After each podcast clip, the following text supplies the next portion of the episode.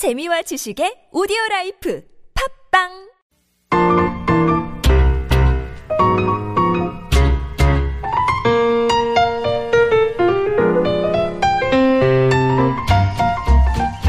It is time for David's bookmark with David Tizzard. David is an assistant professor at Seoul Women's University and is completing the research of his PhD in Korean studies at Hanyang University. Good morning, David. Good morning, Jamie. Good morning, everybody listening.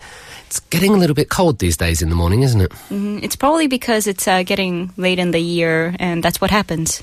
Very true. I cannot Yes. argue with that. Yeah, that's, that's what happens, especially the mornings and the evenings. I'm noticing there's a there's a real chill coming over us. Mm, definitely, my my toes are cold. Yeah, and it becomes a little bit harder to get out of bed. So perhaps you're Right, listening right. as you lie there in bed. Lucky you. Um, because winter is almost upon us, I thought it would be appropriate for such a season to go to Norway this week. Where it's very very cold. where indeed it is very cold up there in Scandinavia. Right. Um, last week we touched on Bob Dylan being awarded the Nobel Prize for Literature, mm-hmm. and the Peace Prize is awarded from Norway every year.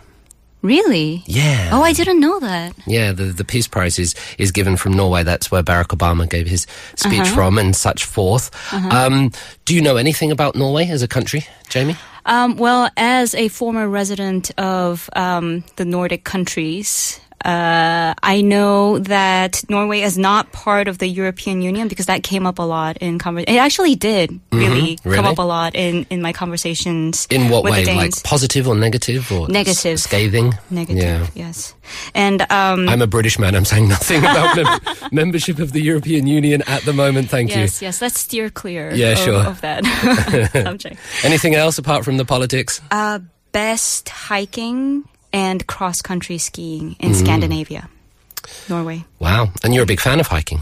Yes, I am a big fan of hiking. I am a big fan of looking for mountains that are taller than um, 2,000 meters. There you go. Mm-hmm. We have different music tastes, but these days Norway is also famous for sort of black metal and doom metal. They have some very heavy music up there Okay. in Norway.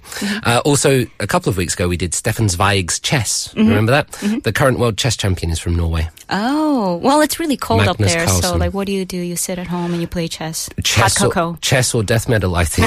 that seems to be the Norwegian way. Uh-huh. But it's it's a perfect place to go as the temperatures get colder, and that's why I thought we would go there. And I thought we would look at the work of a very famous playwright, perhaps the second most sought after or the second most written about in theatrical history, mm-hmm. Henrik Ibsen. Who's the first? Okay, Yeah. Shakespeare. Oh, Billy. Oh, Billy S. yeah. Well, at least you, yeah. Um, after Shakespeare, Henrik Ibsen is Okay. Mm-hmm. often said to be the most influential, the most widely read, the most widely produced uh, Mm-hmm. person in theatrical. Uh, for those of you at home, I have to say um, the look on David's face during that pause was just priceless. He's like, oh, Jamie. Oh, I'm glad. It's, it's very hard when the microphone's in front of you. So tell us about Henrik Ibsen. A Norwegian playwright, obviously, and writer, probably most famous for The Doll's House and Ghosts. Uh, despite being a Norwegian citizen, he, he was born there and died there through in the 19th century. He spent a lot of his time living in Italy. Oh, and I Germany. Mm-hmm. He he spent a lot of his time in exile, which also happened to Stefan Zweig. You notice these European people they they move away from their homeland. They write these Mm-hmm. amazing books, and But I would say uh, most uh, Europeans who go into exile go to colder places. But I guess for Henrik Ibsen, he went to Germany. Yeah, he went Uh-huh. to Germany. He went to Italy, Mm-hmm. um, but he did he did die back in Oslo in 1906, the turn Mm-hmm. of the 20th century. And when he did, he was given a state funeral. Oh, That's a pretty big thing, you know, Mm-hmm. for an artist to be given such a thing. This is not a politician or this is not a member of a royal family, Mm. but so highly regarded was Ibsen that Norway gave him a state funeral upon his death in Mm-hmm. Right. Mm-hmm. 1906, which I think is wonderful. I'm glad that he was able to come back to Oslo for the end of his life. Yeah. That he didn't have to die in exile. That, that's true. Mm, yeah, that's really uh, you something. go back to your roots and you can leave it there. His family has a nice legacy. Mm. So tell us about Ibsen's style. What was special about it? What was special? Well, Ibsen is often considered the founder of realism in theatre. Mm-hmm. So if you go and watch a play today, if you go to Daehangno or various other places where you might sit down and watch a performance, there is an unbelievably high chance that what you are watching will have been influenced by Ibsen. Uh-huh. He's been pivotal in changing and shaping the modern theatre world. Mm. And what do I mean by that? In that previously theatre, sort of in the 18th, 17th centuries, going back, was a very bombastic thing, mm-hmm. a very classical thing. I mean, if you think of Shakespeare itself, we have these these princes, these lovers, these royalty, um, all engaging in these things, and more importantly, a lot of topics would be alluded to Right. through allegory. What Henrik Ibsen did was to take these very real things that people experienced in their lives and put them on stage. So the characters that Shakespeare and um, people like Marlowe, whom we discussed Mm-hmm. last week, um, the people that they dealt with were were somehow grander. They were kings. Um, Mm. Yeah. they were gods. Whereas uh, Henrik Ibsen writes about the lives of ordinary people. He does. So they're not caricatures. They're very rounded people. For example, True to the- life. True to life. Mm-hmm. The Doll's House, one of his most famous and widely performed ones, is about a woman struggling to come to terms with the identity of her role as a mother and oh. a wife. Mm-hmm. Ghosts, which he wrote next, was about a young woman who, following the advice of a priest, married her fiance despite his adultery mm-hmm. and contacted VD, and then this was passed oh. down through the family line. Uh-huh. And but although this was a real thing that was happening in society, mm-hmm. it was never spoken about until Right. Henrik Ibsen put it on the stage and so it was not talk about it. represented in literature in a meaningful way until Henrik Ibsen came along. and put it that and it caused a lot of controversy. He got in a Oh, lot he got in a lot of trouble for this and he faced a lot of criticism a lot of Mm-hmm. slander. And he responded to it by writing what we're going to discuss today. Mm-hmm. um, i just to on his style i liken him in some ways to quentin tarantino. Oh, in what way? in what way? When you watch some of, especially Tarantino's earlier works, mm-hmm. Reservoir Dogs, Pulp Fiction, Jackie Brown, the dialogue when they're talking to each other, these characters, it feels so real. Tarantino was excellent at writing these conversations mm-hmm. between two people, mundane conversations, that mm-hmm. realism that Right. wasn't necessarily going anywhere. What you call a cheeseburger in France is the most famous example. Ibsen does that so well. And it actually made sense for Ibsen um, during his lifetime to to get into the the lives of the ordinary people and portray um, what was going on with them. Because it made sense for him um, on a national level as well, Yeah. in terms of what was going on in his country. Can you tell us what was going on in Norway? in the early 19th century, Norway obtained its own independence from Denmark. Mm-hmm. So, despite being Norwegian, Ibsen was writing in Danish because Denmark controlled. Really? Yeah, yeah. Oh, I didn't know that. There you go. Do you know what the capital? Do you know what Oslo used to be called? No, what was it called? Christiania. wow, that's a cool name for a capital city, isn't it? My pronunciation might be off, but yeah, that's it. And That's so, a district in Copenhagen. is it really? Yes. Yeah, well, there you go. Uh-huh. The connections are huge. I didn't know that. Thank you for teaching me. Um, but Norway obtained its independence in the early 19th century. And so the country was essentially starting again. It was being reborn. And they had mm-hmm. this sense of modernism, modernity uh-huh. coming through, sweeping through the people, the country at large, and therefore the art as well that was in the mm-hmm. in the literature on, mm-hmm. on the stage. So it's only natural that he wanted to talk about what was going on with the Norwegians. yeah, so Yeah, yeah, I mean, yeah. Mm-hmm. the larger political sphere really did influence it. So tell us about the basic premise of An Enemy of the People. The Enemy of the People. So, this is what we're going to do today. This was an 1882 play by Ibsen. And I mentioned Ghosts, the one before, that had a lot of controversy because of the topics. The wife and the. I, I won't keep going on with it. Um, But he thought it was a brilliant play. And he got in a lot of trouble for it. And so he responded to that public criticism by writing this book, An Enemy of the People, in which he's sort of saying that to quote Gandhi's famous line, even if you are in the minority of one, the truth is still the truth. Mm-hmm. It's a rally against public opinion. It's a rally against the the masses who try to uh, sweep forward with their own opinions against the individual. And that's what the enemy of the people is. So, can you tell us uh, plot wise what happens in the play? Yeah, yeah, sure.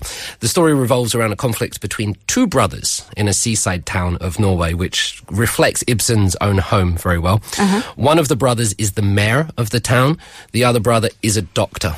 And I love the the idea of two brothers being in conflict. You know, that's that's a little stereotypical, Uh-huh, but it's pretty cool, especially considering the positions that they hold. It's a nice setup. It, it's a nice setup, and that's how it starts. Um, the mayor is already in the doctor's home. He comes round, he visits his sister-in-law, and there he waits for his doctor brother to come back.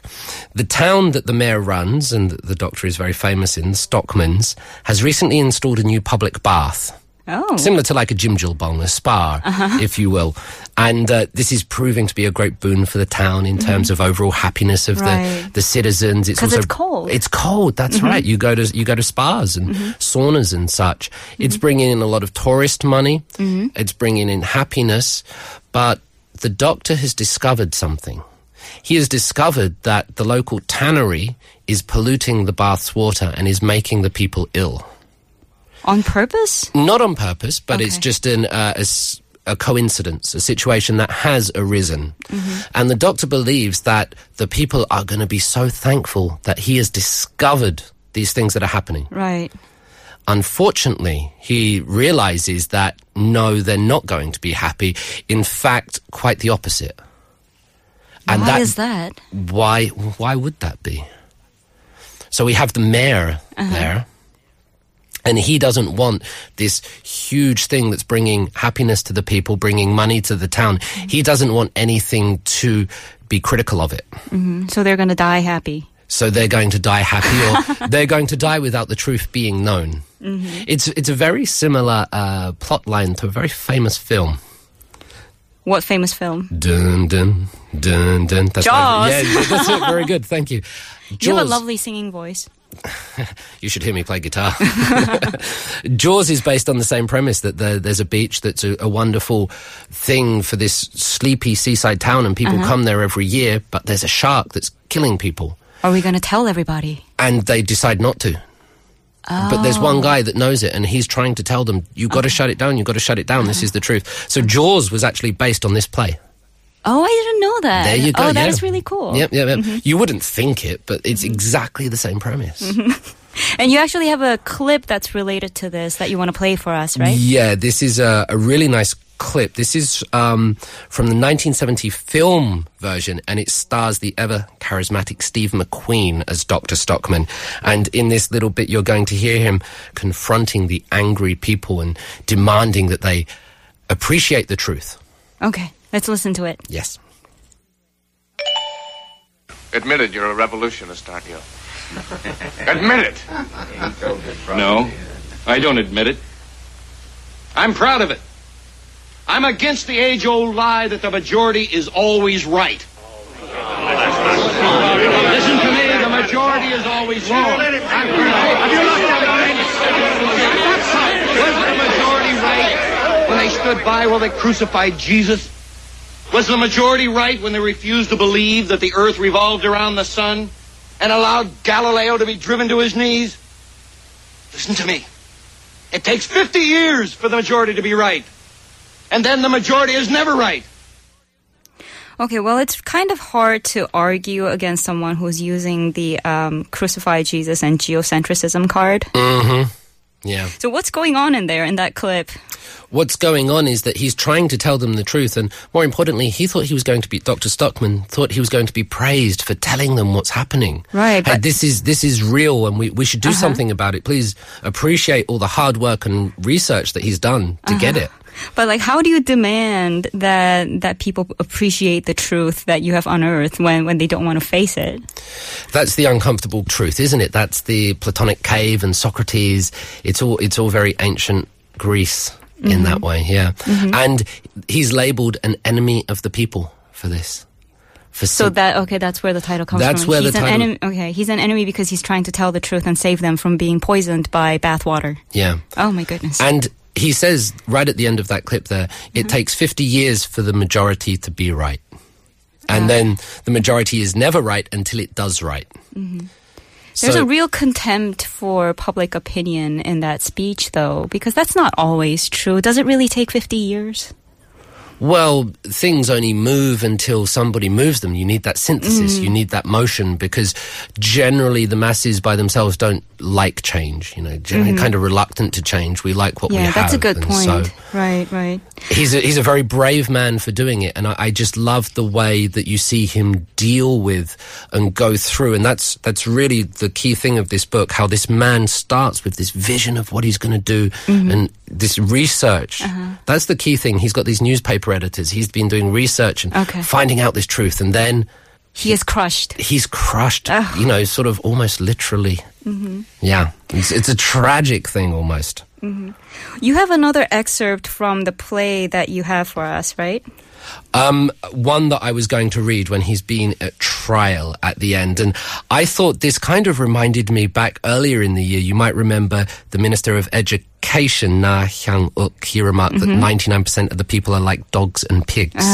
Yeah, I know, I'm sorry. There was something very similar to that. It reminded me when I was rereading it. Um, Okay, if I let's hear read. it. This is Dr. Stockman. Let me be the free thinker then. And now I'll make it clear to you all and on scientific grounds that the messenger is leading you shamefully by the nose when it tells you that you, the masses, the crowd, are the true pith of the people. You see, that's only a newspaper lie. The masses are nothing but the raw material that must be fashioned into the people. Is it not so with all other living creatures? What a difference between a cultivated and un- uncultivated breed of animals. Only look at the common barn door hen. What meat do you get from such a skinny carcass? Not much, I can tell you. And what sort of eggs does she lay? A decent crow or raven can lay nearly as good. Then, take a cultivated Spanish or Japanese hen, or take a fine pheasant or turkey. Ah, then you'll see the difference. And now, look at the dog, our near relation. Think first of an ordinary vulgar cur. I mean one of those wretched, ragged, low mongrels that haunt the gutters and soil the footwalks. Then place such a mongrel by the side of a poodle dog, descended through many generations from an aristocratic strain, who has lived on delicate food and has heard harmonious voices and music. Do you think the brain of the poodle hasn't developed quite differently from that of the mongrel? Yes, you may be sure it has. My goodness.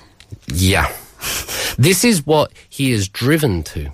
You know, so we're not quite sure. When you hear that, that's the doctor who knows the truth speaking. Mm-hmm. So you, you see what is driven to him. And what I really also relate it to Tarantino and find this interesting is who's the good guy and the bad guy in this? The mayor or the doctor. And, and that's mm-hmm. why it makes you think. That's why it makes you talk. And that's why it's a really interesting play. And that realism really comes to the forefront because when you watch Shakespeare and, and Marlowe, they, they had those caricatures and it was very easy to pinpoint this is good and this is bad. for the right. most part. For the most part. That's Right. a generalization. But, But here, here, it's slippery. yeah, like real life is. Real life is full of Mm-hmm. right, areas. Right, right. That's Yeah. that's so true. So uh, we're almost out of time, but what is the selling point of this play? Why should we read this, David? the selling point of this play is that the language, the dialogue is so good. It, feels so real. Mm-hmm. And everything that you read in it, despite it being written back in 1882, is going to make you think about everything that goes on in today's world and how valuable the truth is Mm-hmm. and whether it should be known. Mhm, And how this plot is still so relevant today. Wow, in, incredible. Yes. Mm-hmm. I know that's a cliche, but yeah, it, it really is so. And, and if you've never read Ibsen before, you need to. Mm. Right, right. Well, before you go, you have a song request for us? Yes, uh, the fabulous T-Bone Walker, who was a guitarist that influenced Chuck Berry, Jimi Hendrix, and many after him. Uh, this is his wonderful song, You Ought to Know Better. Thank you so much, David, and I'll see you again next week. Thank you, Jamie. Thank you, listeners. That brings us to the end of our show this week, but stick around for the news at 12 and The Cube. Have a great week, everybody, and we'll be back next Sunday at 10 on TBS EFM.